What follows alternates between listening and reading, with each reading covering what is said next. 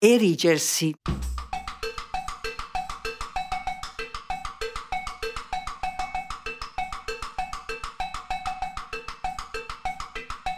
Alzare lo sguardo. I primi passi dell'uomo sulla Terra. Alla Darsena di Lugano, nel parco Ciani, sala gremita per il primo incontro radiofonico di Radio Petrushka, sulla serie La creazione del mondo, l'evoluzione dell'uomo, dai primi passi sulla Terra alla conquista dello spazio. Radio Petrushka, radio culturale a Lugano in Svizzera, ascoltata in tutto il mondo, esplora l'universo con innumerevoli podcast incontrando scienziati di fama mondiale.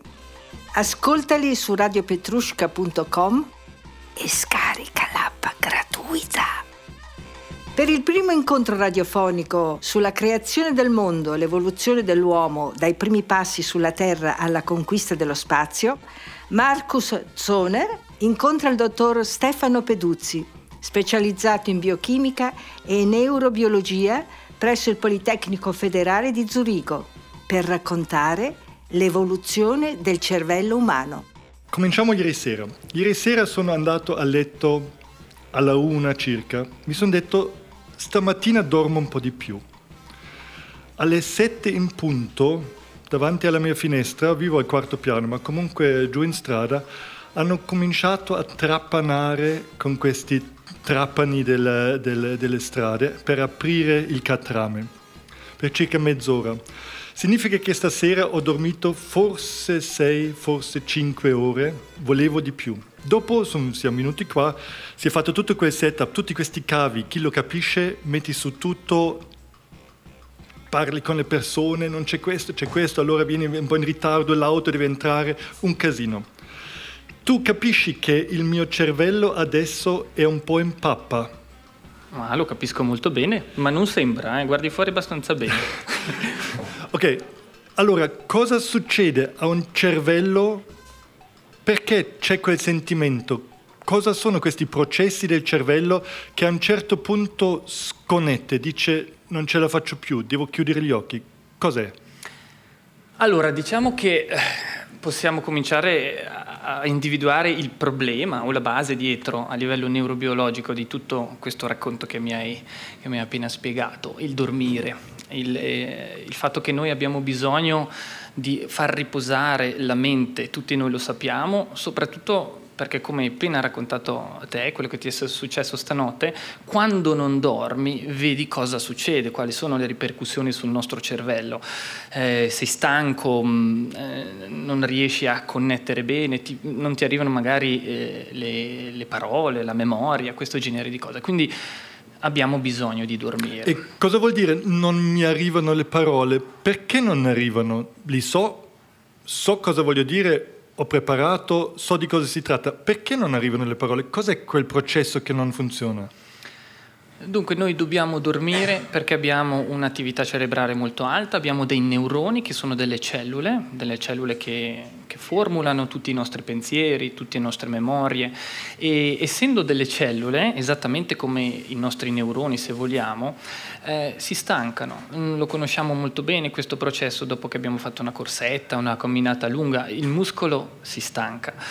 Ora, se facciamo un rapporto di proporzione di energia, di quanto energia usa il muscolo e quanto energia usa il neurone, ci sorprenderemo a sapere che effettivamente il neurone ne usa molta di più, quasi 20 volte di più energia rispetto che un muscolo. Aspetta, allora significa che il cervello, se paragoniamo la quantità di cervello, un, metro, un, un centimetro cubo, usa 20 volte più energia che la stessa quantità di muscolo.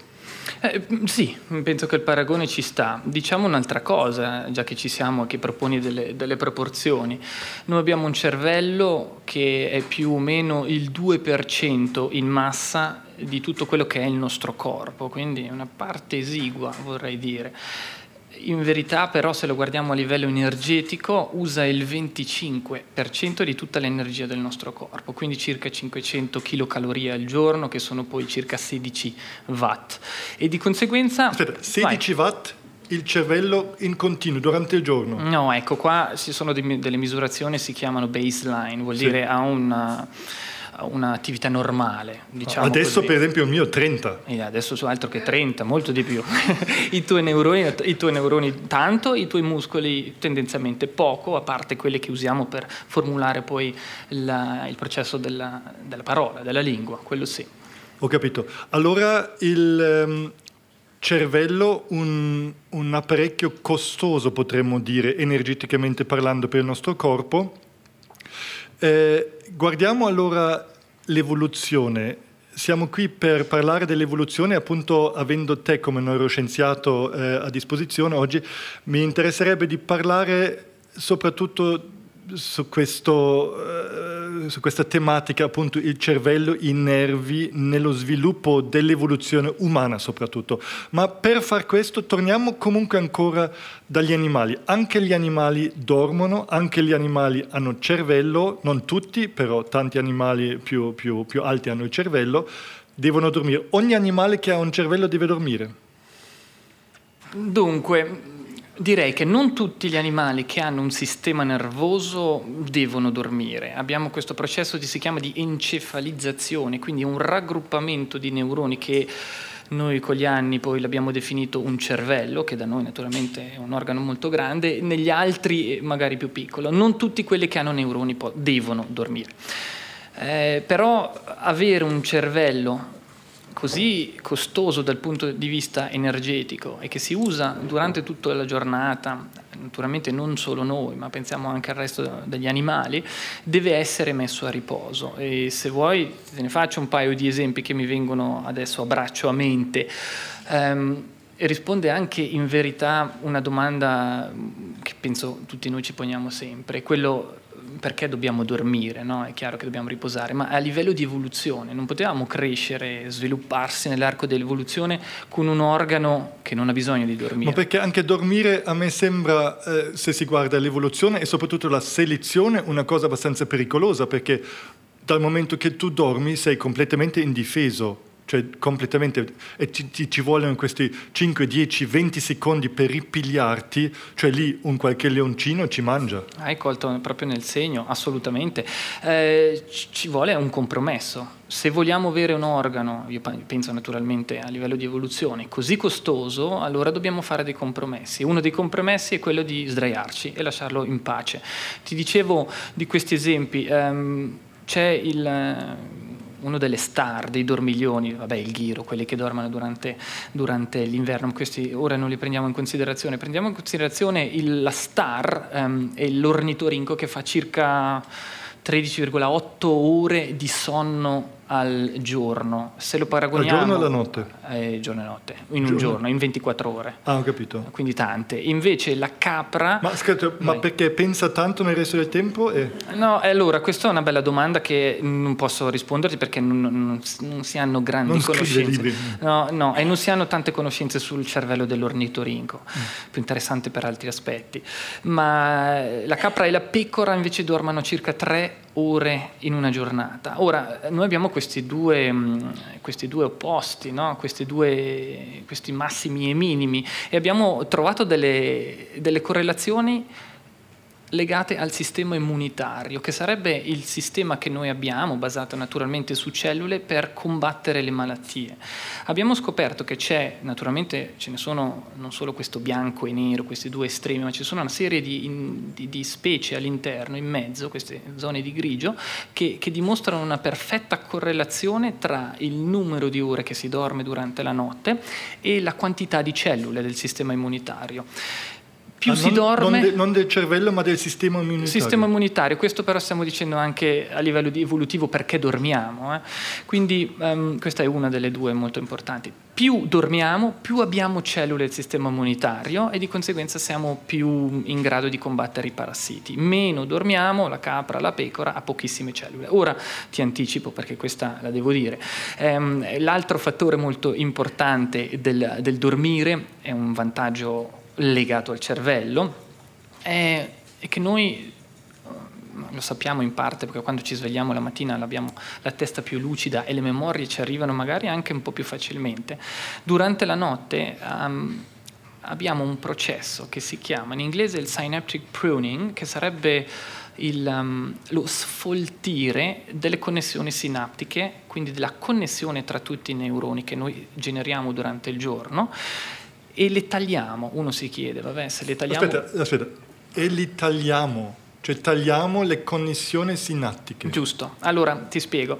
Noi durante il giorno abbiamo un'infinità di input eh, che arrivano da, dall'esterno e tante cose le ricordiamo solo vagamente e tante, in, tanti input che noi abbiamo dal, dal resto del mondo le fissiamo nel nostro cervello per mezzo di connessioni neuronali, quindi le cosiddette sinapsi. Ora, durante la notte eh, abbiamo scoperto che succede una cosa straordinaria. Non tutte queste sinapsi devono per forza essere salvate, non tutte le memorie le dobbiamo avere. Io, per esempio, non devo per forza sapere che, che, che colore di, di, di, maglietta avevo o queste cose che... Perché non sei una donna. Non sono una donna, probabilmente lì abbiamo delle, delle dinamiche differenti. no, hai ragione.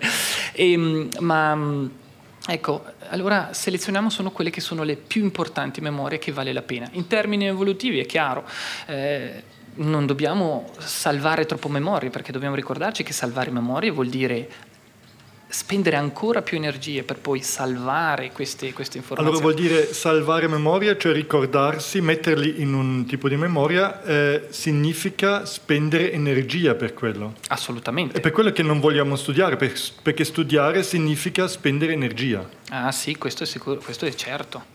E lo studiare non è un processo facile, penso che tutti noi siamo stati a scuola e ci vuole impegno. E, e ci vuole impegno, ma appunto anche nel, nel, non è solo un impegno, ah non ho voglia, ho voglia, non ho voglia, ma proprio perché ci vuole energia, nel senso di watt. Assolutamente, ma anche il o voglia, non ho voglia, tutto questo è fondamentalmente gestito dai nostri neuroni i nostri neuroni determinano lo stato di voglia non voglia e quindi addirittura per avere voglia bisogna spendere energia in termini di watt, di energia, di chilocalorie, di zucchero. Ascolta, adesso facciamo così, ci fermiamo qui e facciamo um, sette puntate l'anno prossimo solo sul cervello. Fortissimo. Adesso torniamo indietro. Cos'è che ha portato a sviluppare il cervello nel regno animale? perché esiste? Perché gli animali da un certo punto via hanno un cervello? Mm, bellissima domanda. Ehm, partirei nel, nel, ricordare che noi se ci posizioniamo su una linea del tempo dalla nascita della Terra fino ad oggi, noi esseri umani, ma anche gli animali, arriviamo solo nell'ultima parte quindi c'è stata un'infinità di tempo, milioni, miliardi, dove noi non c'eravamo e i primi che sono arrivati non erano animali, erano dei microorganismi che sono ancora presenti oggi, per esempio i batteri. Quindi avere un cervello fondamentalmente su questa terra non è indispensabile, questo dobbiamo ricordarlo. Noi ne andiamo fieri eh, perché noi ci sentiamo speciali, è vero, abbiamo un cervello che può fare delle cose geniali che altre specie non fanno, ma non è fondamentale. Ora, eh, il perché a noi abbiamo un cervello, proprio in termini di evoluzione. Eh, così eh, uno si potrebbe pensare, beh, abbiamo un cervello perché possiamo pensare. O che ne so, abbiamo il cervello per per parlare, per comunicare. In verità eh, non è per pensare, perché naturalmente ai tempi si pensava, se pensiamo ai primi organismi pensavano molto poco, ma in verità il cervello, il sistema nervoso si è sviluppato per una cosa molto semplice, per permetterci o permettere agli organismi di svolgere, di effettuare un movimento. Quindi alla base di ogni movimento c'è un sistema nervoso.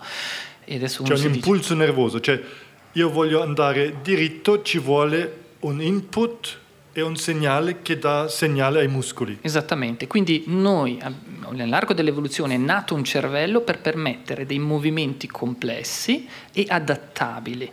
Ora, solo col movimento c'è il sistema nervoso. Quando, guardiamo... è nato, quando è nato il cervello? Bella domanda, milioni i primi neuroni si, si, sviluppano nelle meduse, quindi diversi milioni di anni fa, 15-20 milioni di anni fa.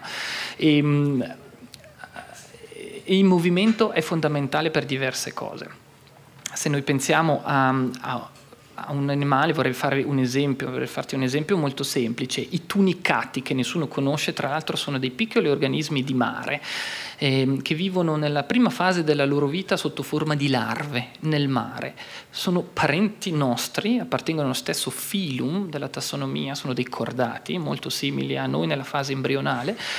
Questi animali hanno il sistema nervoso, sono delle larvette che dobbiamo immaginarci che nuotano e poi cosa devono fare? Nella prima fase della loro vita si mettono su una roccia vicino alla riva di solito o su un sasso e lì si fissano. Si fissano per sempre, non molleranno mai più quella posizione. Sapete cosa fa? Sai cosa fa?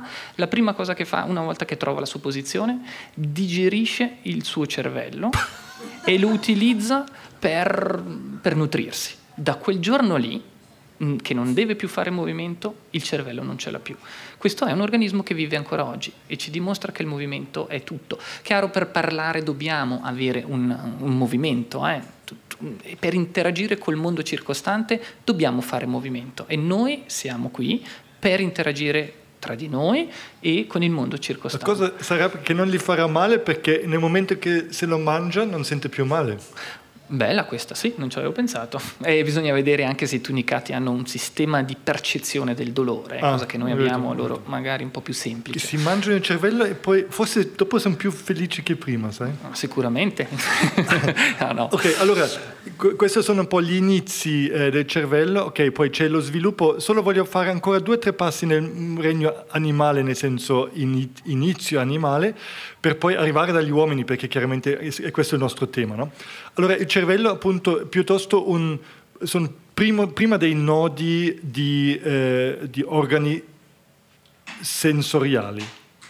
Cioè c'è un, qualche, qualche, qualche, cosa che può percepire la luce, il buio, questo da qualche parte deve arrivare. Sono dei, dei piccoli nodi, me lo immagino così, mi devi correggere se è sbagliato. Ma... No, è giusto, sono dei sensori sensoriali, sono le cellule sensoriali. Esatto, mm-hmm. sensoriali che da qualche parte vengono insieme e vengono elaborati e da quell'input viene dato la direzione, ecco lì c'è la luce, vai in quella direzione. All'inizio, inizi primi Perfetto. input. Esatto. Ok, dopo diventano più complessi i sensi e questi input diventano di più. Mm, giusto, che arrivano al cervello, assolutamente.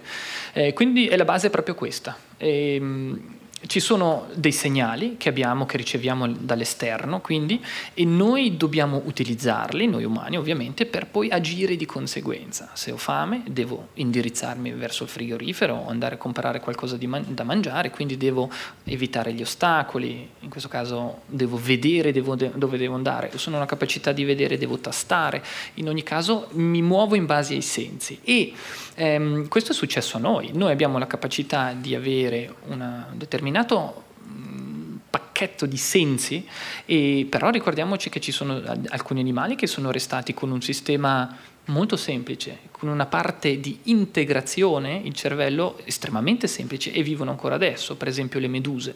Le meduse hanno un sistema estremamente um, semplice, il nostro è molto più sofisticato, ma le meduse vivono ancora oggi, sono arrivate tra le prime con i neuroni e addirittura oggigiorno si faceva un esempio settimana scorsa che nelle, nei mari del Giappone proliferano addirittura sempre di più. Quindi quello che dicevo prima, un cervello per noi è buono, non ne faremo mai a meno, ma non è per forza necessario, necessario per, l'evoluzione. Sì. Mm. Allora va bene, facciamo allora un salto. Il, cerve- il, cervello diciamo, si complica, si complessa con più input sensoriali, con, con un, un, corpo più complicato da muovere, con, con più, non più membri necessariamente, ma comunque movimenti più complicati eh, un, un, un, calcolo più complicato nel mondo, insomma, può, me, me, lo posso immaginare così. Certo. Poi eh, arriviamo allora all'uomo, il, eh, o diciamo neanche all'uomo, ma ai primi ominidi. C'è, ci sono le scimmie, certe scimmie, certe scimmie che esistevano prima dell'uomo e là da qualche parte è successo un salto in qualcosa. Cosa è successo lì? Cosa è quel momento appunto per esempio di erigersi su due gambe, questa cosa qui. E da un lato di sicuro una necessità, qualcuno l'ha scoperto ma, ma, ma, che ruolo fa il cervello di dentro? Uno ha capito mi devo erigere così vedo meglio o si è eretto poi ha capito vedo meglio e non vengo mangiato? Com- cos'è questa cosa qui? Mm. Dunque come hai detto te bene è un processo molto lento che è cominciato diversi milioni di anni fa e noi sappiamo che Lucy è un australopiteco che di solito si conosce abbastanza bene, si dice la madre un pochino di tutta la nostra umanità e Lucy era già prevalentemente bipede, ma aveva ancora dei tratti che, mm, che ci dicono chiaramente che eh, era anche un po' sugli alberi, per esempio le, le dita ricurve, quindi questo ci, ci dà questo indizio. Lucy in fondo sarebbe il eh, nostro predecessore comune di tutti gli ominidi, si dice? Si dice, sì, okay. esattamente. Lasciamolo così per mm-hmm. semplificare. Esatto, quindi cosa ha portato a Lucy, probabilmente qualcuno già un pochino prima, a mettersi su, su due piedi fondamentalmente? Allora, qua ci sono un'infinità di teorie, ci sono circa 12 teorie che, che, sono più o meno riconosciute, non ce n'è una, quindi non potrò dirti adesso questa è la teoria, ma è piuttosto da vedersi come un insieme di eventi e te ne dirò un paio che secondo me, non naturalmente solo secondo me, hanno piuttosto senso. Dobbiamo immaginarci che già circa 10 milioni di anni fa, dove abitava Lucy e tutte le altre specie di ominidi, ehm, c'è stato, è cominciato un cambio cioè climatico in Africa. in Africa, in Africa centro-orientale. In quel periodo ci sono stati dei cambiamenti climatici notevoli e, ehm, per, per, capirci, prima c'era tanto bosco e di conseguenza si, si viveva sul bosco, c'era anche una notevole eh, quantità di cibo, di acqua e quindi ecco perché, se vogliamo, i nostri antenati prima di Lucy erano simili a delle scimmie. Col tempo questo cambiamento climatico ha portato a a diminuire il numero di alberi e a portare il, il, il clima, l'ambiente diciamo, in una, in una situazione più di savana, quindi alberi molto più piccoli, più che altro cespugli. E questo possiamo immaginarlo molto bene che se noi abitiamo una, un territorio di questo genere è molto più conveniente se ci mettiamo su due piedi e guardiamo lontano, guardiamo lontano Adesso magari sembra un po' meno poetico, eh, filosofico di dire ci erigiamo e da lì l'intelletto è nato, ma eh, il vantaggio di erigersi a quel tempo era molto semplice. Guardo più lontano perché posso vedere i predatori, che tra l'altro diverse scimmie oggigiorno le fanno ancora, le chiamano le sentinelle perché si alzano e guardano e comunicano eventuali predatori, ma anche naturalmente per osservare se c'è una fonte di cibo e anche di acqua. Questo è sicuramente uno dei motivi. Secondariamente camminare in piedi ci rende le mani libere e questo è anche uno di questi fattori che sicuramente ci ha spinto a, a erigerci, diciamo. Avere le mani libere significa elaborare più velocemente il cibo. Mm, I nostri istinti erano e sono anche eh, un po' quelli il mangiare e il nutrirsi per la sopravvivenza e quindi avere due mani a disposizione intanto che cammino mi permette di elaborare magari la noce, il cibo e di portarla subito alla, alla bocca. Naturalmente con una femmina per esempio poteva tenere anche il... Um, il cucciolo con sé eventualmente. Questi sono alcune, uh, alcuni motivi diciamo, che, che, possono, che, possono, portarci a quello. E ce n'è un altro molto importante, scusa che no, ti no, interrompo, no, ehm, il fatto che la savana ti porta a non più avere una situazione tranquilla, di bosco, di protezione, magari anche di acqua, perché sappiamo tiene, mantiene molto la, la, la, l'umidità. E la savana ti obbliga o obbligava a doversi spostare su lunghi territori e, e anche esporsi al sole. Quindi camminare due piedi, se noi immaginiamo, camminare su due piedi vuol dire, soprattutto in quelle regioni del Centrafrica, che il sole ti arriva semplicemente sulla testa. Se invece camminassimo a quattro zampe, il sole ti arriva e ti copre tutta la schiena e questo vuol dire surriscaldamento e avere un problema. Nell'arco dell'evoluzione abbiamo perso i peli, sudor- abbiamo una sudorazione che ci permette di abbassare la temperatura corporea e abbiamo mantenuto i capelli perché quelli sono per protezione. Questo è sicuramente anche un evento, una forza diciamo evolutiva da considerare. Ok, ehm, fantastico. Allora guardando questo processo di alzarsi vediamo un po' le ragioni, ci possiamo immaginare, mi posso immaginare cosa sia successo, quel cambiamento, vedo tutto in termini di cervello, cosa è successo in questo momento? Nel senso, si può vedere un ingrandimento del cervello che è correlato a questo tipo di sviluppo? O, perché penso che una delle, delle cose affascinanti del cervello è che il cervello in un certo senso ci permette di fare tante cose, di, di, di, di leggere, di, agire, di parlare, ma è anche viceversa, che anche il leggere o l'interagire fa il cervello. Cioè, vabbè, ne parliamo dopo forse uh-huh. di, questa, di, questa, cosa che per me è molto interessante, che appunto che è come una base dove c'è possibilità, ci dà una potenzialità, ma dopo è quello che facciamo ci, ci, ci, ci, forma veramente il cervello. Non andiamo adesso in questa cosa, lasciamolo così. Guardando l'uomo in quel momento, o l'ominide, o questi, questi eh, ancora scimmie, scimmiotti, mm-hmm. omignotti, eh, che, si, che si alzavano in quel momento, col cervello cosa succedeva? Sì, allora la correlazione c'è effettivamente, se guardiamo al, all'australopiteco che aveva un cervello piuttosto ridotto e se guardiamo poi a quelli dopo, per esempio l'abilis, ecco vediamo che c'è una, un aumento di un terzo circa del volume cerebrale. Ehm, io tornerei forse a dire che piuttosto il cambiamento territoriale, quindi la savana ti, ti obbliga ad andare in giro a cercare il cibo, a ingegnarti per trovare il cibo, non è tutto facile davanti agli occhi. Tutto questo processo ha favorito diciamo, un'evoluzione maggiore del nostro cervello. Direi che più che, più che, altro la correlazione la vedrei così. È chiaro che... Ma per esempio, adesso sì. una cosa banale, io cammino su quattro zampe, ho un tipo di eh, senso di equilibrio. Camminare su due piedi significa un altro tipo di, eh, di, di equilibrio, significa altri impulsi da parte del cervello verso il corpo significa la vista deve andare molto più lontana perché prima la scimmia forse era, era a terra, più, più, guardava più vicino, a un certo punto deve alzarsi, deve guardare più lontano, vede più cielo, vede più un'altra luce, vede, vede altre cose. Cioè tutti questi adattamenti devono succedere, non è semplicemente che succede. Si può vedere questo cambiamento non me la sento di dirti di sì, ho capito cosa vuoi, vuoi dire. Eh, più che altro ci sono dei cambiamenti anatomici importanti come l'allungamento delle gambe, il mm, raccorciamento mm. delle, delle, braccia. A livello cerebrale non me la sento, no.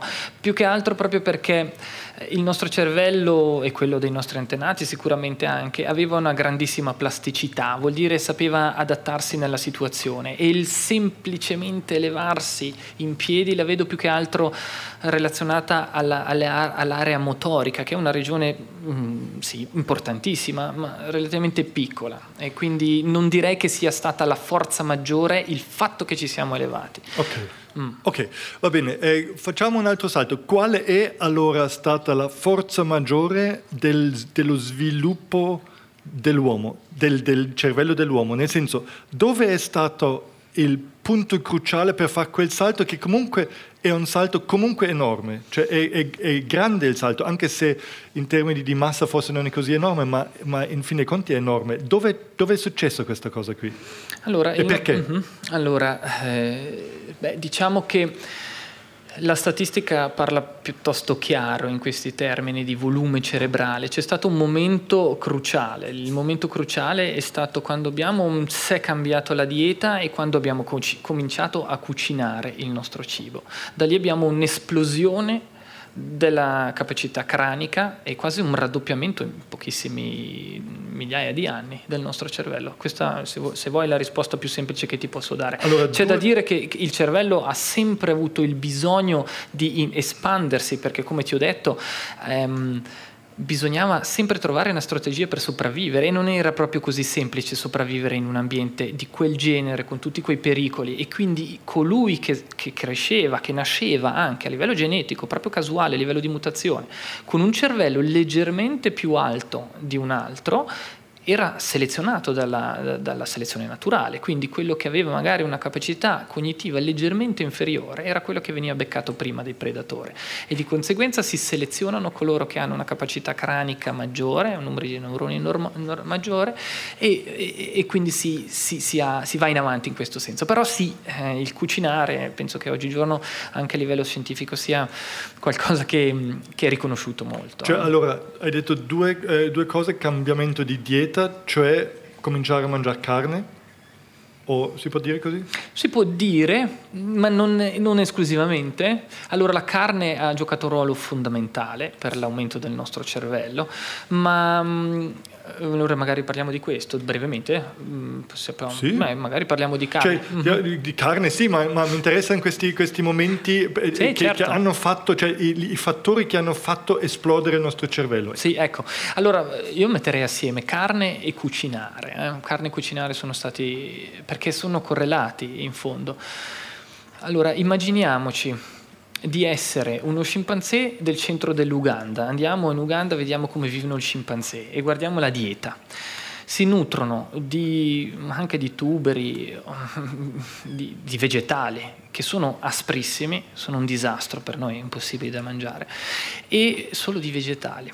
Allora, noi sappiamo benissimo che il prodotto vegetale contiene una serie di cose positive, ma a livello energetico è estremamente povero Abbiamo appena finito di dire che l'organo che brucia, se vogliamo, più energia è il, um, il, cervello.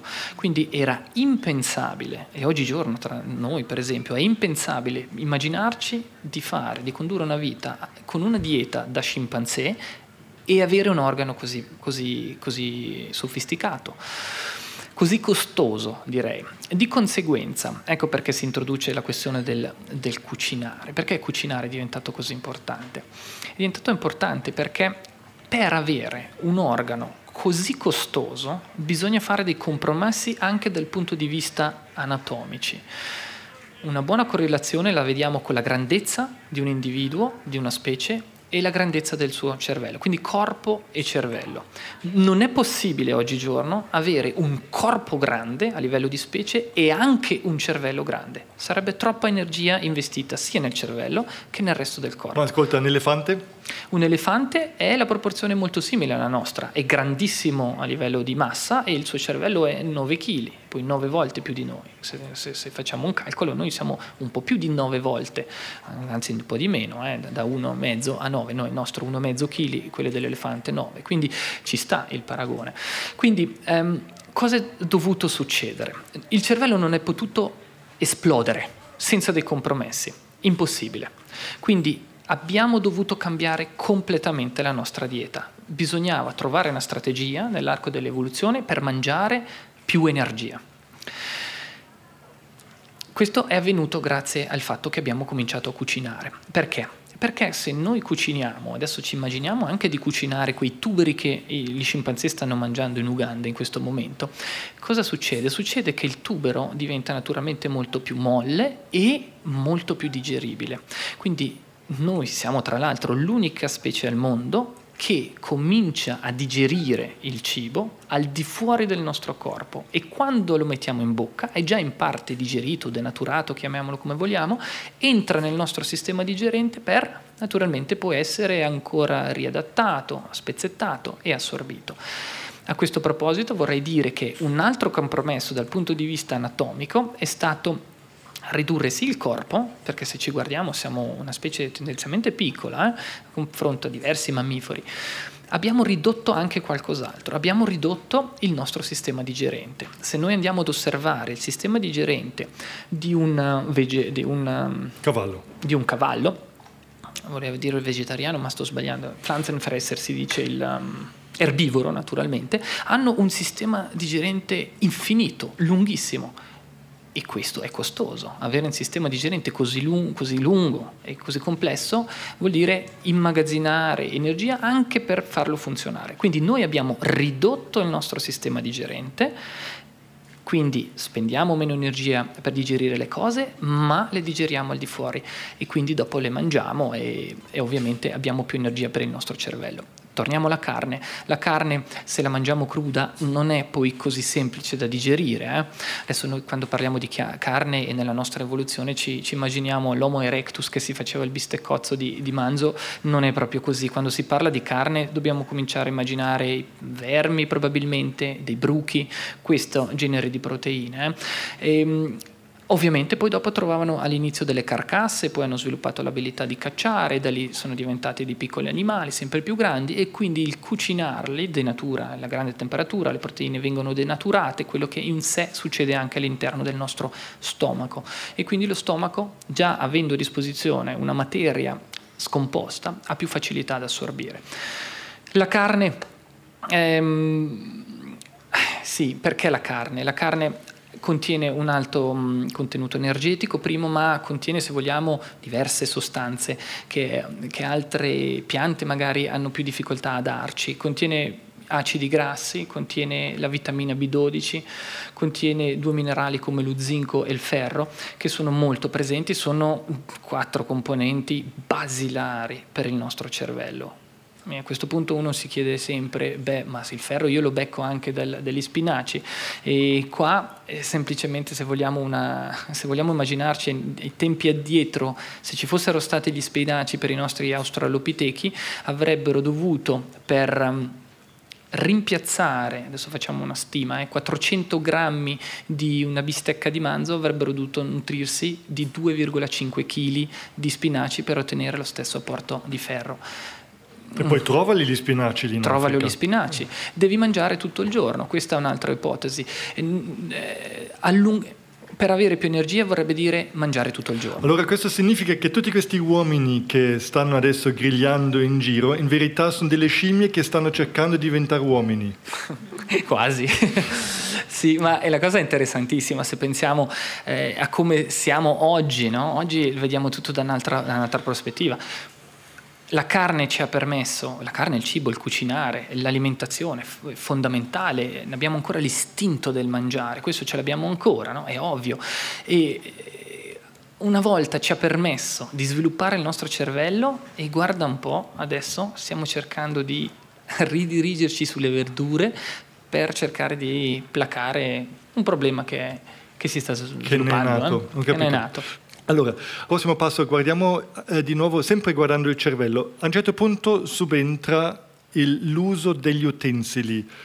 L'uomo comincia a, a, a, farsi degli strumenti, comincia a usare questi strumenti, comincia a raffinare questi strumenti, comincia a, a creare delle cose per la caccia, eh, per tutto quanto. Quest, lì com'è la relazione col cervello? Cosa significa? Da dove viene anche questo? Cioè, c'è quella scoperta, ma questo significa tantissimo. L'abbiamo imparato già l'anno scorso. C'è stato qui il professor Boncinelli e appunto ha, mi ha spiegato, mi ha detto eh, il, quello che lui definirebbe pensiero umano, dato che pensiero non si può definire, eh, definirebbe la creatività, cioè di poter vedere una cosa, immaginarsela diversamente e poi trasformarla in quel diversamente. Cioè un atto creativo, vedere un sasso e dire oh, da questo sasso potrei fare questa cosa, questa cosa, e di poi farlo, non di pensarla solo, ma di farlo. Questo per lui, secondo lui, è stato il grande salto del, del, dell'uomo, della, di quello che noi potremmo dire pensiero senza, senza eh, essere, essere, troppo precisi sulla definizione. Eh, l'uso degli utensili, allora, questo salto sulla, sull'uomo che crea qualcosa, che trasforma una realtà. Quando è successo, con che eventi è successo e, seconda domanda, dove risiede nel cervello? Che tipo di cervello è? Bene, hai già detto tutto molto bene, a parte l'ultima, l'ultima parte che la Vabbè, che le domande, le risposte no. bene. No, dunque, sì, l'uso degli utensili ha forgiato, se vogliamo, il nostro cervello. Infatti abbiamo un aumento esponenziale, l'abbiamo detto, della massa e proprio del volume del nostro cervello.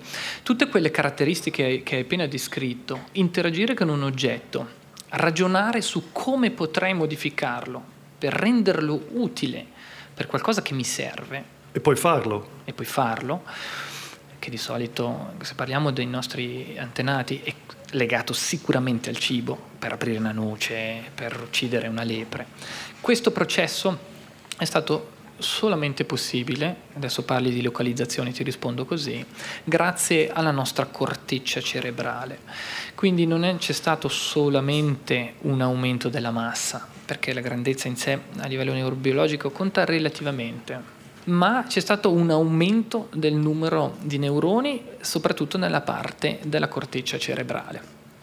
Quindi il pianificare, il ricordare anche naturalmente, imitare quello che hanno fatto gli altri per modellare un oggetto è localizzabile in, diverse aree della nostra corteccia cerebrale.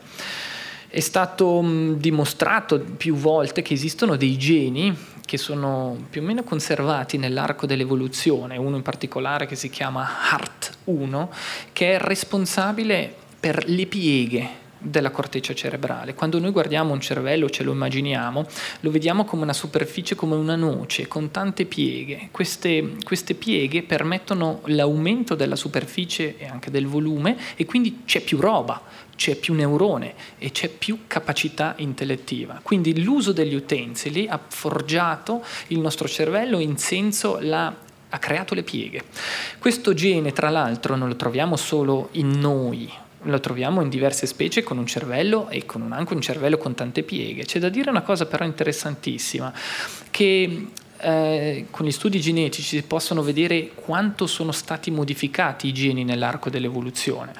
E mm, è stato dimostrato che il topo, che ha fondamentalmente la superficie del cervello piatto, quindi non ha grandi capacità intellettuali, è, la versione del gene del topo è estremamente simile, cambia di circa due basi, sono 100, circa 118 le basi di questo gene, cambia di solo due basi rispetto a quello dello scimpanzé, che ci è molto simile. Ma noi a livello di questo gene ci differenziamo di ben 18 nucleotidi, di 18 basi rispetto allo scimpanzé. Vuol dire che c'è stato un momento chiave che ci ha differenziato completamente dallo scimpanzé. E questo lo vediamo a livello genetico. Cosa vuol dire? Vuol dire che noi abbiamo da quel momento, che potrebbe essere tranquillamente un momento cruciale nell'utilizzo de, de, de, degli utensili, ci ha portato a creare un cervello estremamente sofisticato, che in poche parole vuol dire avere un numero di neuroni estremamente alto.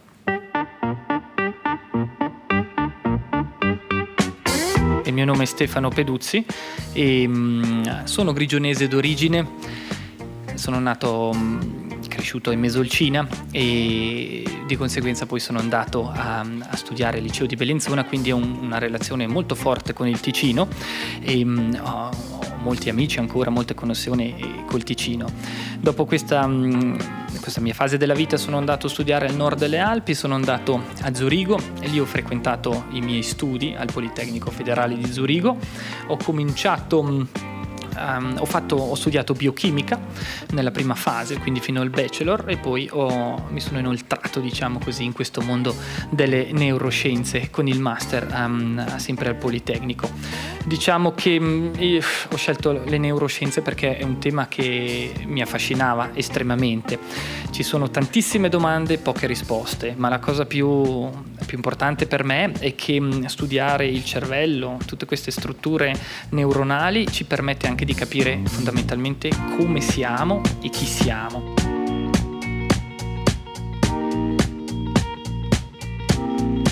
In questi anni al Politecnico poi ho fatto ricerca e um, mi sono specializzato soprattutto sulla capacità del nostro cervello di um, essere plastico, quindi di adattarsi. Noi sappiamo molto bene quanto un infortunio al midollo spinale o al cervello può voler dire per sempre la sedia a rotelle o per non essere in grado di utilizzare una parte del nostro corpo dopo per esempio un ictus cerebrale. E, ehm, e, quindi mi sono anche inoltrato in queste domande. Per quale motivo se rompo un osso e lo mettiamo a posto continua a essere un osso normale e per quale motivo invece se il cervello e il midollo spinale si rompono non ritornano più come prima? Allora lì queste sono, erano le mie domande, ho avuto l'opportunità di lavorare con um, un una persona molto famosa in questo campo che ha scoperto base, a livello base per quale motivo, perché abbiamo effettivamente dei, degli fattori inibitori della rigenerazione neuronale.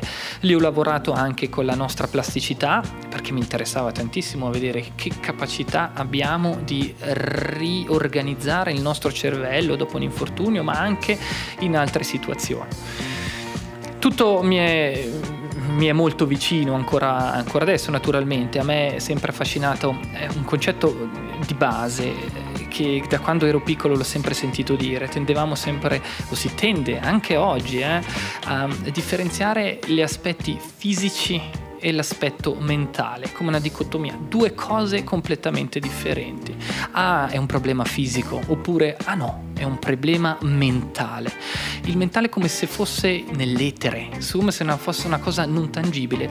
Invece no, invece no, il mentale è legato ai nostri neuroni, è legato è dentro lì. Quindi se io ho un momento di gioia è perché ci sono dei neuroni che mi danno il momento di gioia grazie Aspetta, a questo. stai già rispondendo a domande che ho dopo. Torniamo a Sì, torniamo a te. Queste sono le domande che, che, che, che, mi interessano, mi sono sempre interessate. Negli ultimi anni eh, lavoro volentieri sempre di più con i giovani, quindi come insegnante, proprio perché c'è una cosa anche a cui tengo tantissimo, è quello del passaggio dell'informazione dalla scienza a, alle persone.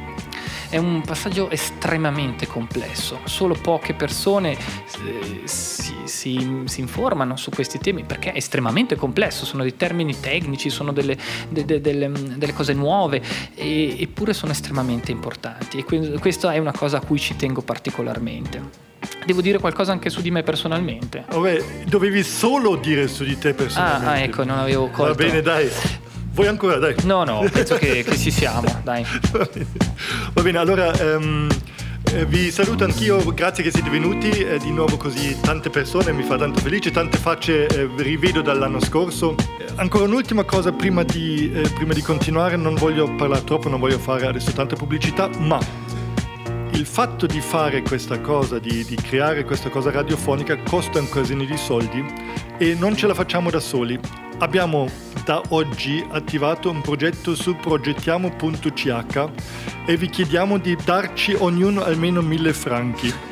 Se non potete mille potete anche dare 500. E se non sapete da dove prenderli ve lo dico io. Diminuite i vostri abbonamenti cellulare con la Swisscom. Pagate tutti troppo. Questo lo so e dopo vi spieghiamo come funziona. E quello che risparmiate sono 300-400 franchi all'anno da noi. Ne abbiamo bisogno perché appunto sono ore e ore che vanno in tutto questo lavoro, eh, sono collaboratori, c'è tutta la tecnica, ci teniamo tanto alla cosa, guardate un po' appunto sul, sul programma, c'è scritto tutto, ci sono scritte le ragioni, le, le idee, le filosofie. Eh, ancora un'ultima cosa, perché lo facciamo? In verità appunto non è un progetto scientifico, come sapete siamo una compagnia di teatro, è una questione culturale, è la questione di raccontare delle storie, di capire delle cose sull'uomo, cosa significa vivere, cosa significa morire, cosa significa eh, essere nati, chi è nato prima di noi e così via. tutta questa tematica fantastica ma appunto guardata da un, da un lato culturale, non voglio dire teatrale ma eh, diciamo, poetico quasi. Allora, ehm, contattateci, siamo sempre felici di sentire eh, di voi eh, e preferiamo di persona, meno di Facebook. Cioè Facebook potete, ma dateci la mano, ci fa più piacere. Allora, continuiamo. Sei pronto? Prontissimo. Prontissimo. Adesso arrivano ancora delle domande molto molto forti. La prossima è, è quella che mi interessa specialmente. Noi qui stiamo parlando, abbiamo microfoni, sistemi incredibili che nessuno capisce, siamo fra di noi, non facciamo niente, ma parliamo. Il parlare per noi è una parte integrante della nostra vita.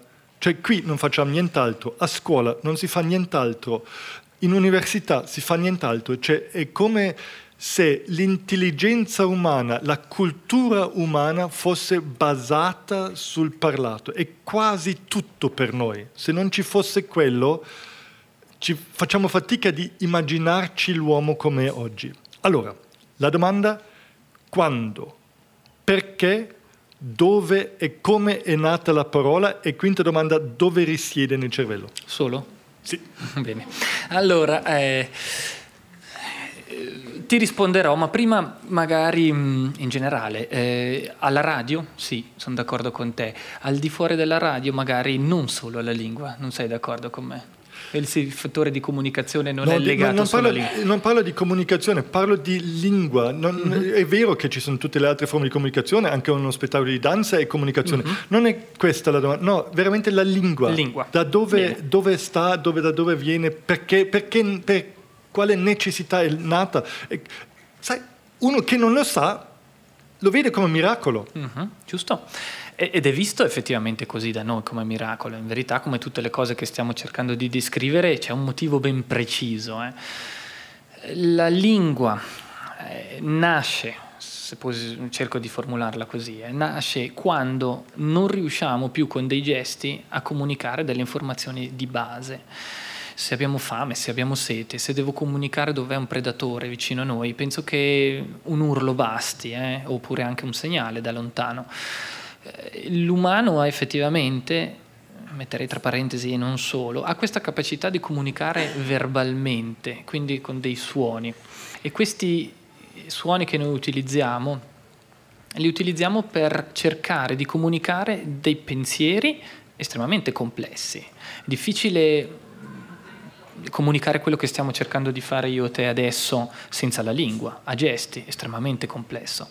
Quindi nasce in un momento dove l'umano sta piuttosto bene, quando non ha più dei bisogni forse così basilari come ogni giorno dover combattere per la sopravvivenza, ogni giorno magari dover combattere per il pezzo di pane.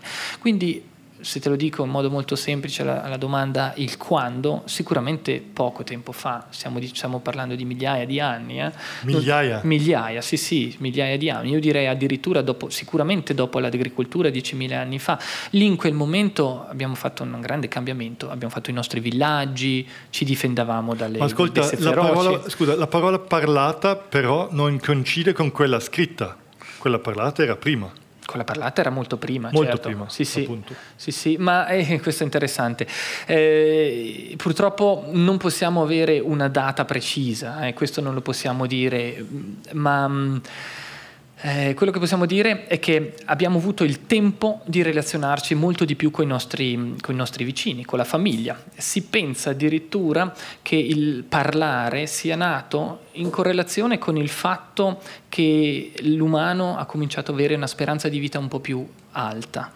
Quindi già a 15 anni circa i nostri antenati avevano i primi figli e la speranza di vita erano sui 30, ma col tempo aumentava sempre di più e ha dato origine a una cosa che per noi è molto semplice ma che non lo è, i nonni.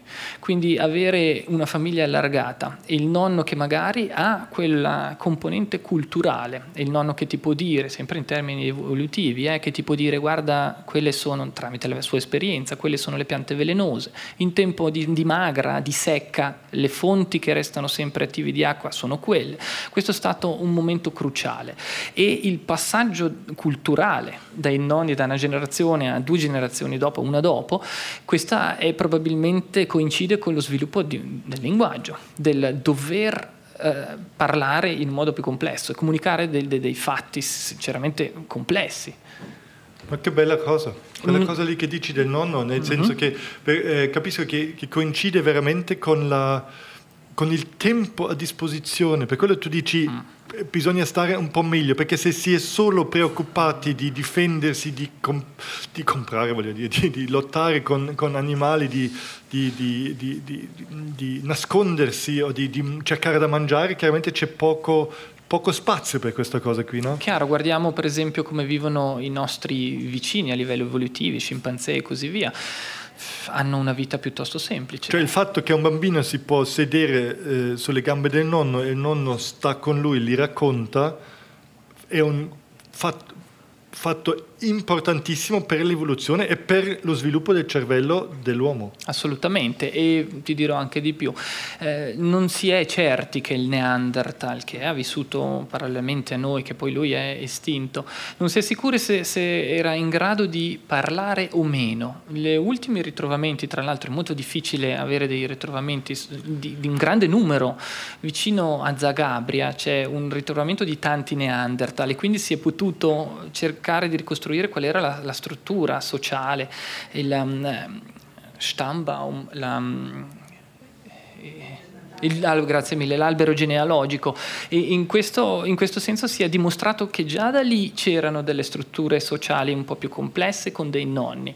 E la cosa molto interessante che va relazionata al Neanderthal che potrebbe svelarci o no se il Neanderthal parlava o meno, è che abbiamo trovato nel, nel, Neanderthal un tipo di gene che si chiama FOX2, che è un fattore di trascrizione che ha un influsso su più di mille geni, che è responsabile per, se vogliamo, la parlata, per il parlare. Infatti oggigiorno noi sappiamo che le mutazioni nelle persone su questo gene FOX2 inducono a una cosiddetta disprassia verbale. È stato scoperto, mi ricordo bene, nel 2009 in una famiglia londinese che da diverse generazioni aveva il problema nel formulare proprio le parole e un'analisi genetica ha proprio rivelato una mutazione in quel gene.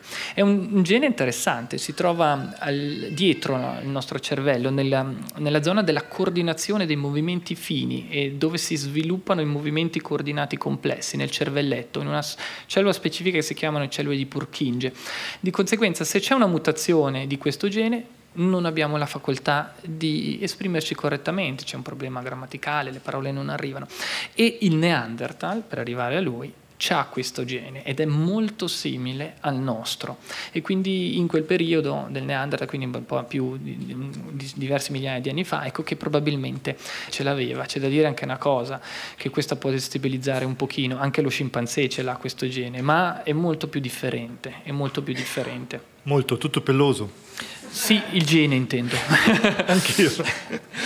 anche quello, sì. Um, ok, allora eh, dici c'è la necessità eh, del gene, c'è la cosa fisiologica necessaria, c'è necessario questo centro di eh, movimenti fini nel cervello, giusto? Sì, Come componente? le labbra. Esatto, tutta una cosa mm-hmm. molto fine.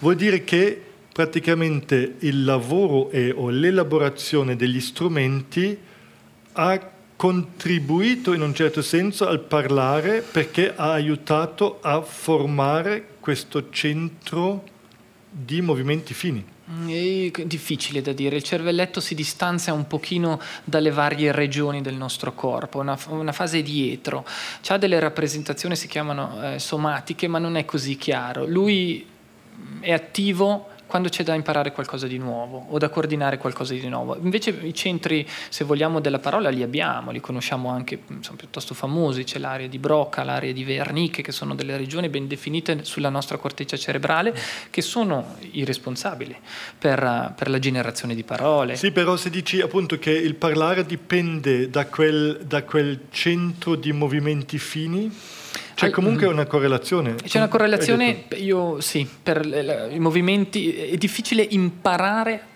nuovi movimenti e di conseguenza è difficile imparare a parlare se c'è questo gene mutato. Sì. Ok, cioè tu me lo dici per esclusione ma non per inclusione. Non dici quello che appunto io volevo arrivarci, uh-huh. ma sembra che non funziona, che eh, dato che abbiamo cominciato a fare gli strumenti, essere sempre più abili, uomo abili, studi- uh-huh. sempre, sempre, più capaci di fare sulle cose, ha contribuito a un cer- un, uno sviluppo di una regione del cervello che più tardi poi ha preso il, il, um, il compito della parola. Sì, sì, ho Sarebbe capito. Bello, ma... Già prima l'avevo intuito che volevi farmelo dire, sì. ma non, non, ti posso non, dire non me lo di dici, sì. No, non posso dirti di sì perché lo vedo più che altro la motricità fine degli utensili, la vedo più rispecchiata nella corteccia motoria primaria o, o qua davanti, invece il cervelletto è un'altra zona, il, utensili ti permette di sviluppare una pianificazione su come utilizzare una mm, pianificazione mm, futura, mm. di poter imparare dagli altri, questo sì, ma legato alla lingua non me la sento di dirti di sì, ci sono okay. tante domande eh, nell'arco della nella neuroscienza, difficile sapere tutto, eh. alcune cose sono speculazioni. Ok, lasciamola così. Allora eh, il linguaggio si, si, è sviluppato, oggi uno dei fattori culturali più importanti. A un certo punto la, l'informazione è aumentata dell'uomo, no?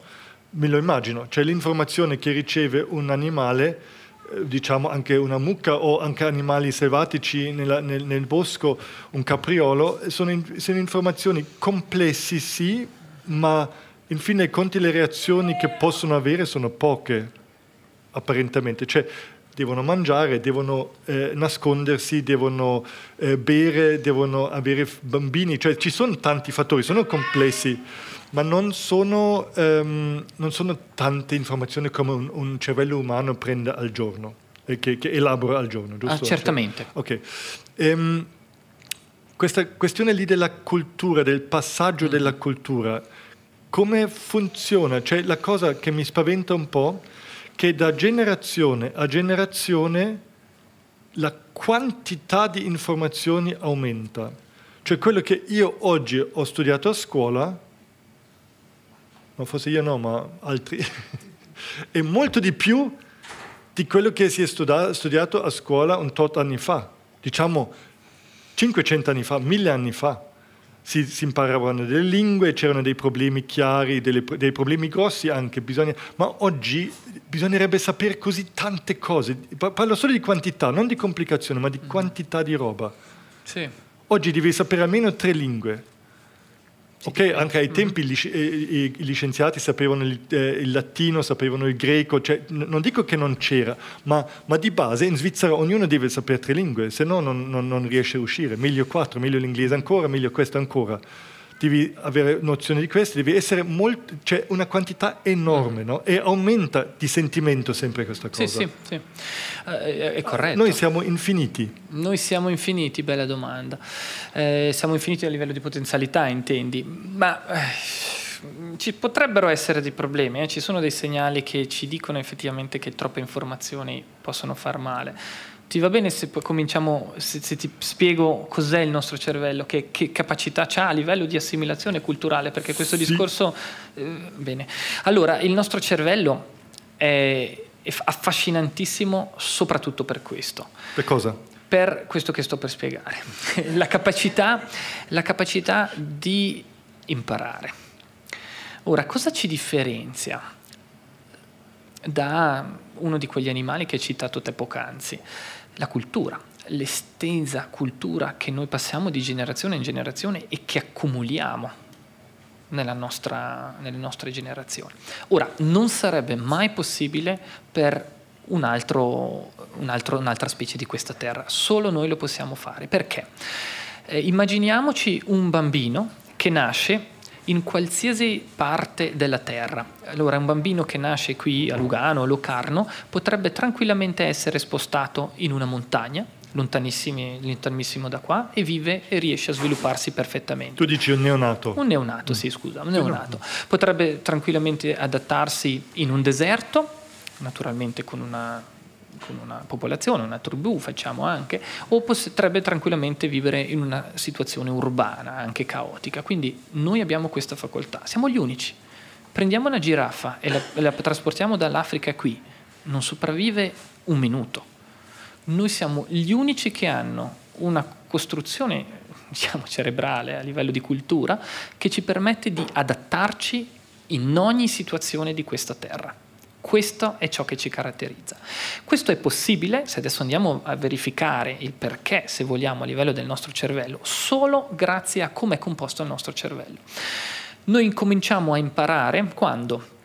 Non quando andiamo ai primi giorni di scuola, eh, non uh, quando facciamo le prime parole, non quando nasciamo. Cominciamo a imparare prima di nascere.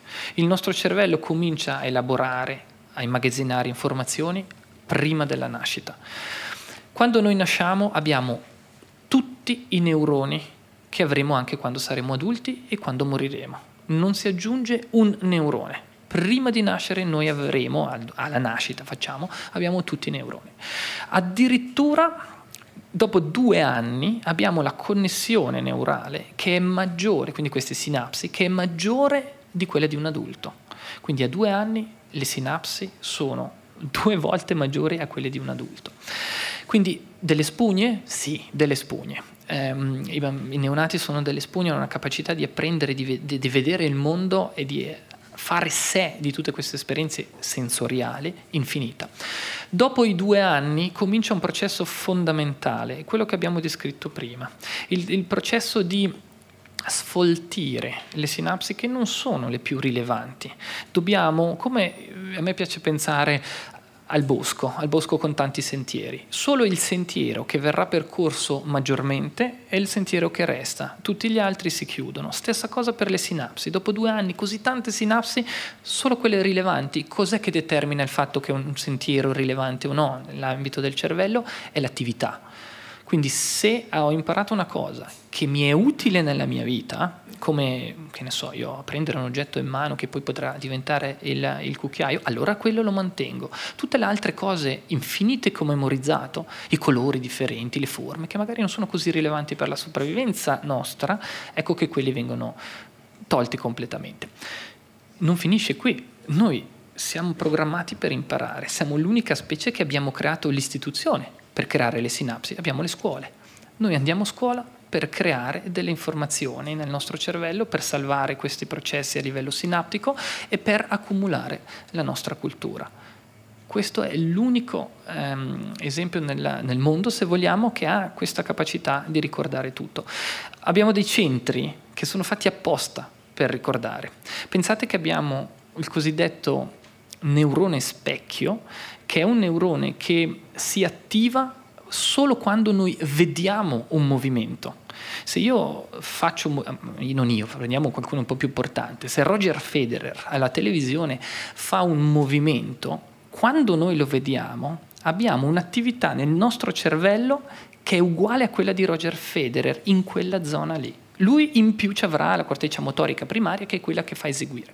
Questo cosa vuol dire? Vuol dire che noi abbiamo rispecchiato nel nostro sistema cognitivo un sistema che ci fa imitare il movimento per apprendere ancora più velocemente. Quindi noi siamo programmati per imparare e per accogliere nuove informazioni nella nostra vita. E così funziona anche il teatro. Io come spettatore vado, vedo quello che succede, ma è attraverso i movimenti e le azioni che fanno gli attori e le attrici, io li faccio con loro, quello che si potrebbe anche chiamare ehm,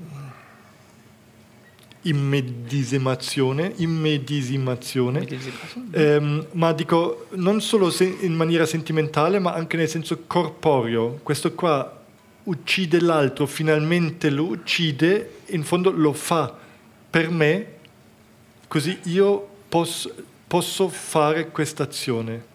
Non devo farla in verità perché lui la fa per me, come non devo giocare a tennis perché lui lo fa per me. È fantastico. Inoltre, oltre che in quel caso lì, non abbiamo solo il neurone specchio che vede, abbiamo addirittura in eh, tre parti del nostro cervello, la corteccia cingolare anteriore e la corteccia prefrontale dorsale, abbiamo un altro tipo di neurone che si chiama economy, economo neuron, che non ha niente a che vedere con, l'econo, con l'economia, perché è colui che l'ha, che l'ha ehm, scoperto, si chiama anche spindle neuron, che è responsabile per l'empatia, per la socialità, quindi noi ci immedesimiamo nell'altro, questo lo sappiamo benissimo del film, il teatro.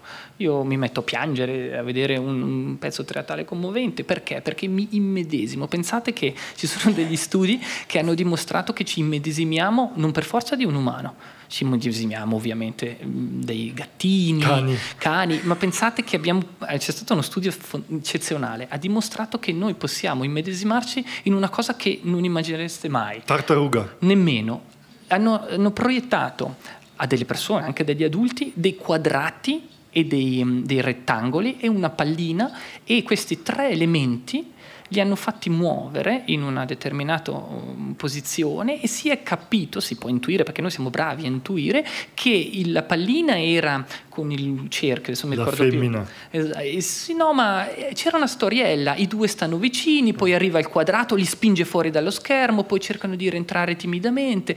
Ecco, addirittura quel punto lì riusciamo a immedesimarci e dire no, teniamo i più deboli. Quindi per dire noi siamo effettivamente una specie che è molto sensibile eh, nei confronti dei nostri individui, cioè dei nostri, degli individui della nostra specie. E, e, voilà, resta la domanda per quale motivo poi succedono le cose che succedono oggigiorno.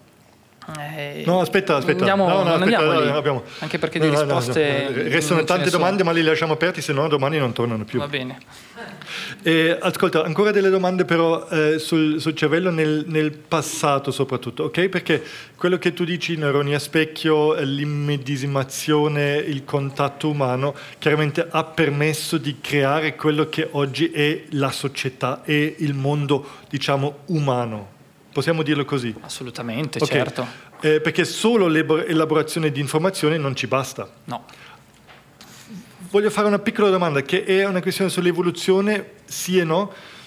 Un bambino che a 4 anni riceve l'iPad in mano e lo riceve sempre quando mangia e sempre prima di andare a dormire, eh, diciamo 3-4 ore al giorno, riceve quell'oggetto lì in mano e gioca con questo oggetto o fa dei videogiochi, queste cose qui. Che cosa significa questo per il cervello? Allora, il nostro cervello abbiamo scoperto, e trovo che sia molto utile saperlo, è molto sensibile fondamentalmente a quattro elementi di base e questo serve anche per l'apprendimento, per anche tenersi in forma a livello cerebrale, eh? questo è molto importante. Quattro cose, di più, eh, però io sintetizzo.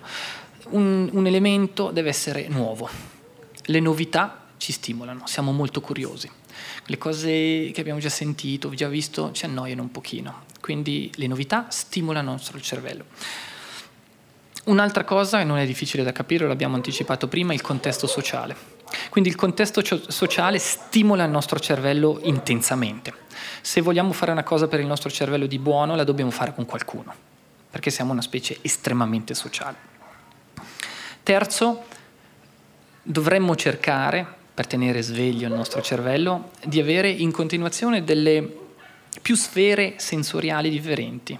Quindi usarli i nostri sensi, il profumo, il tatto, quindi un abbraccio, un abbraccio, sfera sensoriale sociale, eh, tattile, profumo, queste cose qua sono estremamente forti. E l'ultimo che se vogliamo fa un po' da, da cappello a tutti gli altri è l'emozione. Le cose che ci emozionano, in bene e in male, eh, restano nel nostro cervello. E quindi questi sono, se vogliamo, i quattro indizi su cui mm, si può puntare per ricordare le cose. E adesso, tornando a un iPad, uno può fare il calcolo, può fare il calcolo di, okay, di queste quattro cose. L'iPad eh, ti fa sembrare, ti fa un surrogato di nuovo ti sembra che arrivano sempre nuove cose, questa è la sua forza, per quello mm-hmm. stai lì. Giusto. Okay? Ma un surrogato, non è veramente nuovo, ma un surrogato. Ti sembra. Quante volte controlliamo il cellulare se ci sono nuovi messaggini, perché un nuovo stimolo sarebbe figo. Mm-hmm. Okay? Certo. Poi, sociale, zero. L'iPad? Mm.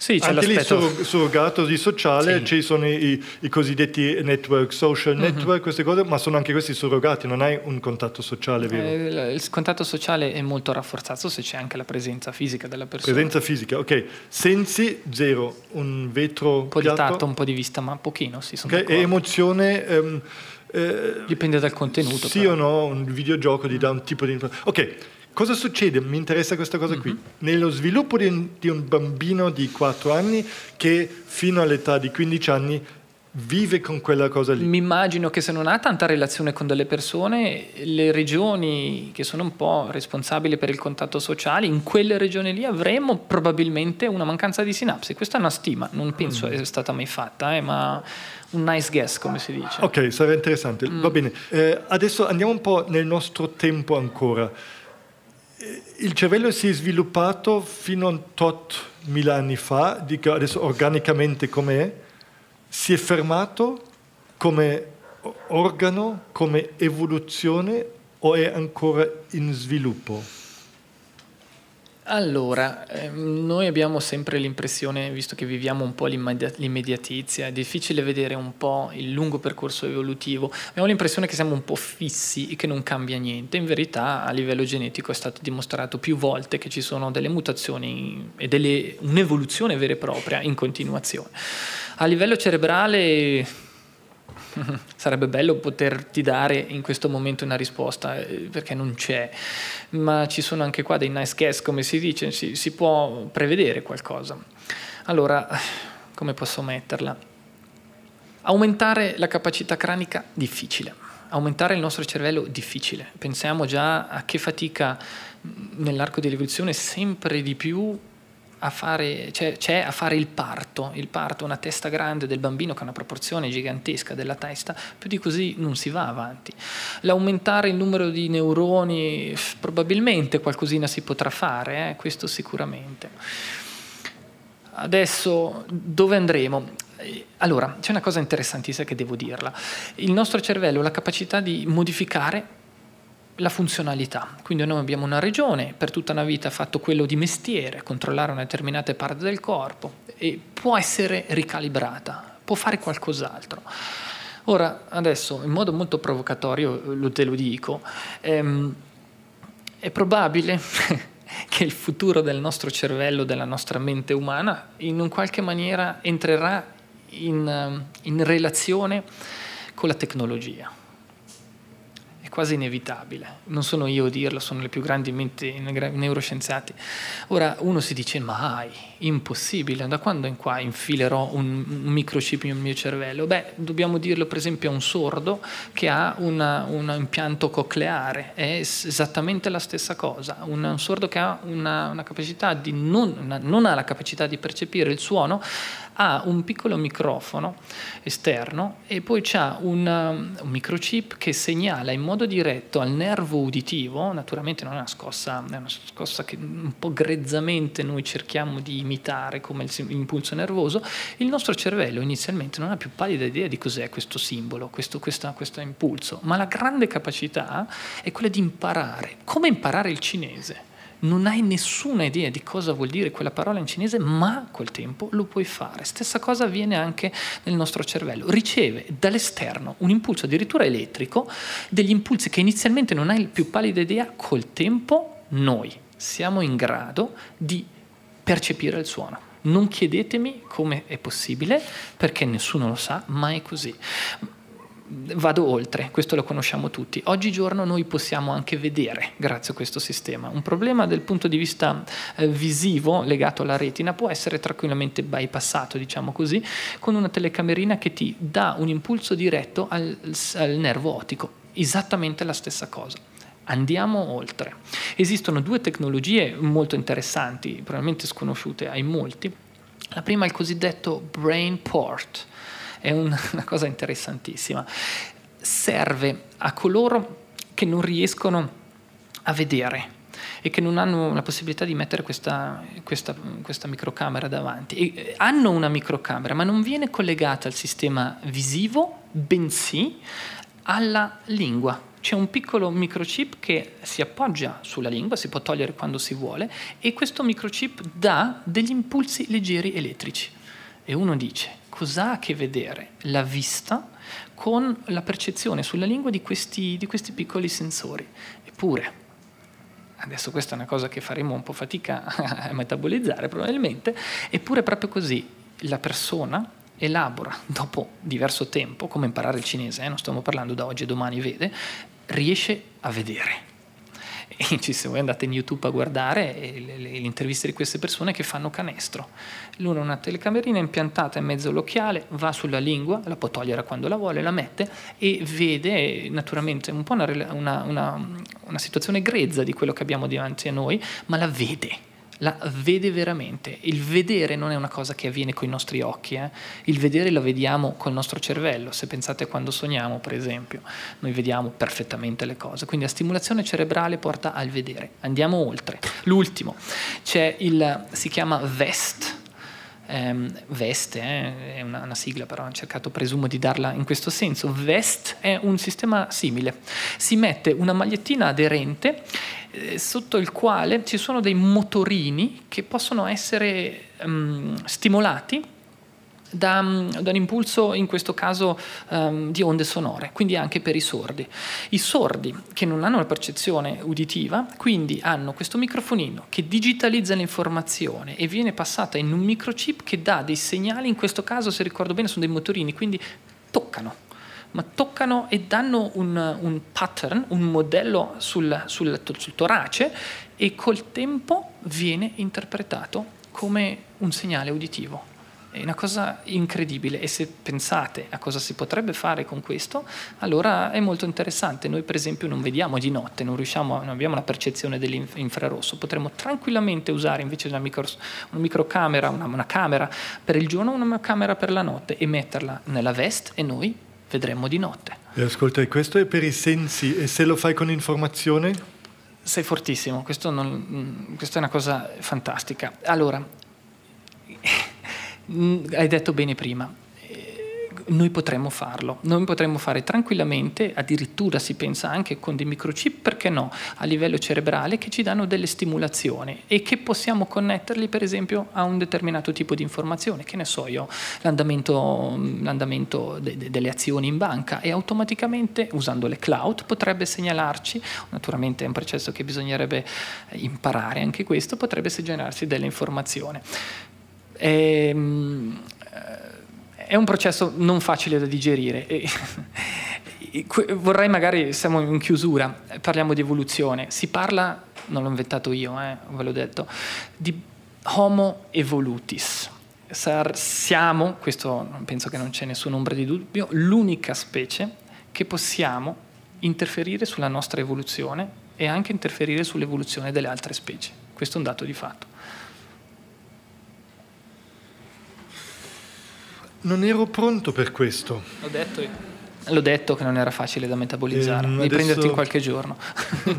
no, no, no, fantastico, molto interessante. Ave- ho comunque ancora per chiudere, sarebbe una bellissima chiusura, ma ho due domande che mi interessavano, Vai. comunque dopo eh, chiudiamo anche. Allora, eh, la prima è, eh, la massa di informazione, ci siamo fermati un po' prima, la massa di informazione si è moltiplicata negli ultimi 200 anni. 200 anni fa nostri nonni, eh, bisnonni così, avevano di informazione da gestire nel cervello molto molto meno. Chiaramente avevano il sistema, il corpo eh, eh come noi, però l'informazione che le raggiungeva. Noi oggi con l'era tecnologica, cioè industri- eh, eh, rivoluzione industriale, poi era tecnologica, adesso la questione del computer da 50 anni, adesso la questione internet, cloud, la massa di informazioni che ci che ci viene addosso e sia non solo moltiplicata, cioè potenziata.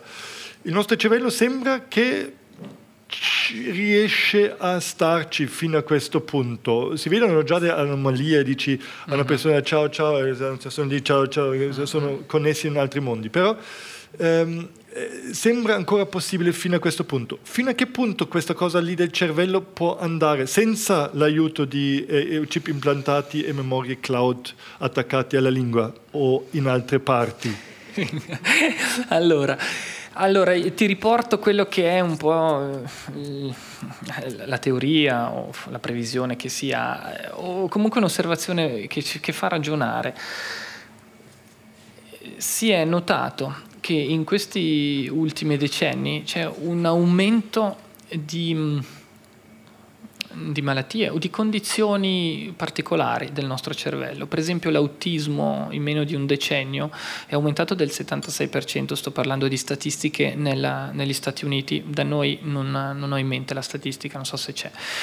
Ehm, esistono dei problemi come per esempio l'iperattività, che prima non c'era magari in, for- in, questa forma, in questa frequenza, o per esempio la schizofrenia. C'è un aumento, quindi statisticamente ci sono più queste condizioni e alcuni di coloro che, che lavorano in questo ambito pensano che potrebbe essere legata al flusso di informazioni così ampio soprattutto, e questo è piuttosto verosimile, la condizione che si chiama sinestesia, esiste anche come figura retorica, accostare sfere sensoriali differenti, magari si è già sentito parlare, eh, vuol dire si vedono eh, invece di sentire una parola si vede il colore, quindi l'accostamento di più sensoriali, eh, sfere sensoriali differenti. E si ha questa ipotesi che questo tipo soprattutto di malattia o di condizione, lo chiamerei, sia sviluppata a causa della massa di informazione. Magari, magari è proprio così che il nostro cervello non è ancora proprio così pronto ad assimilare tutte queste informazioni e naturalmente dipende da individuo a individuo, eh? non siamo solo tu gigante, io minuscolo, ma abbiamo delle differenze anche a livello cognitivo. Magari chi lo sa dipende anche un po' da quello. Ultimissima domanda, il cervello di Einstein. Lui, genio totale, genio del secolo, genio del millennio, eh, ha donato il suo cervello alla scienza. Cosa ne è venuto fuori? Allora, il cervello di Einstein lo possiamo vedere tutti, eh? io l'ho scaricato sul mio iPad tra l'altro, è praticamente... Attaccato alla lingua poi. Sempre, ovvio. No, ci sono delle sezioni molto fini, naturalmente delle fotografie microscopiche che si possono analizzare, vedere. E, ehm, allora, cosa si può dire? Ci aspettiamo naturalmente che nel cervello di Einstein troviamo la teoria della, della, relatività? Questa è la prima domanda. Ovviamente no, questo è uno dei grandi buchi di conoscenza che abbiamo sul cervello. Non sappiamo dove sono le cose, ci sono, eh. Sicuramente al 100%, ma non è sicuramente legato a un neurone o a due, è una rete complessa di comunicazioni che poi dà origine a un pensiero, a una memoria. Quindi questo abbiamo imparato. Ma abbiamo imparato qualcosina anche di interessante. Eh. Mi ricordo uno studio sulle cellule gliali. I neuroni sono le star, ma ci sono delle cellule che aiutano, ausiliarie. Ecco che ehm, è stato dimostrato che le cellule ausiliari sono maggiori rispetto alla media delle altre persone analizzate. Mm, sappiamo che queste cellule ausiliari possono dare una mano in diversi aspetti, metabolismo delle cellule neuronali, ma anche la formazione di sinapsi di conseguenza di memoria o no. Questo è anche un aspetto che si è, si è sviluppato. Più dall'esterno c'era una cosa magari carina, eh, c'è questo segno omega, si chiama, una zona della corteccia motorica particolarmente sviluppata in lui, nella parte destra se ricordo bene, perché lui era mancino ed era un violinista e quindi coloro che usano particolarmente una, una mano, un braccio rispetto a un altro hanno delle formazioni di questo genere. Un pianista per esempio ha questo omega in tutte e due le parti della, della, della, struttura cerebrale. Ecco, queste sono magari alcune informazioni. Altre difficili, bisognerebbe fare anche un'analisi dal punto di vista eh, molecolare, direi, eh, oppure il microscopio elettronico per vederne le strutture nanoscopiche, non solo microscopiche. Grazie infinite Stefano, grazie a voi.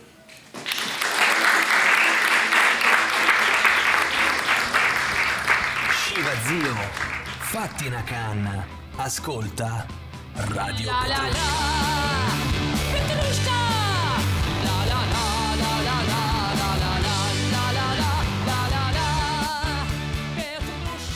Questo podcast, questo podcast di Radio Petrushka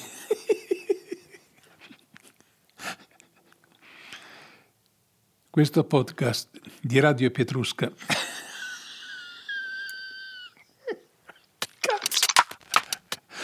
Questo podcast di Radio Petrusca fa parte della serie La creazione del mondo e l'evoluzione dell'uomo dai primi passi sulla Terra alla conquista dello spazio. È disponibile sull'app gratuita e su radiopetrusca.com. Produzione Radio Petrusca e Marcus Zone Art Company in collaborazione con il Dicastero Cultura, Sport ed Eventi, Divisione Eventi e Congressi della città di Lugano e Long Lake Festival Lugano 2016. Concetti, testo e regia Marcus Zona. Consulenza scientifica Adamantia Paesi. Assistente di produzione Elisabetta Prei. Tecnica suono ed, ed editi.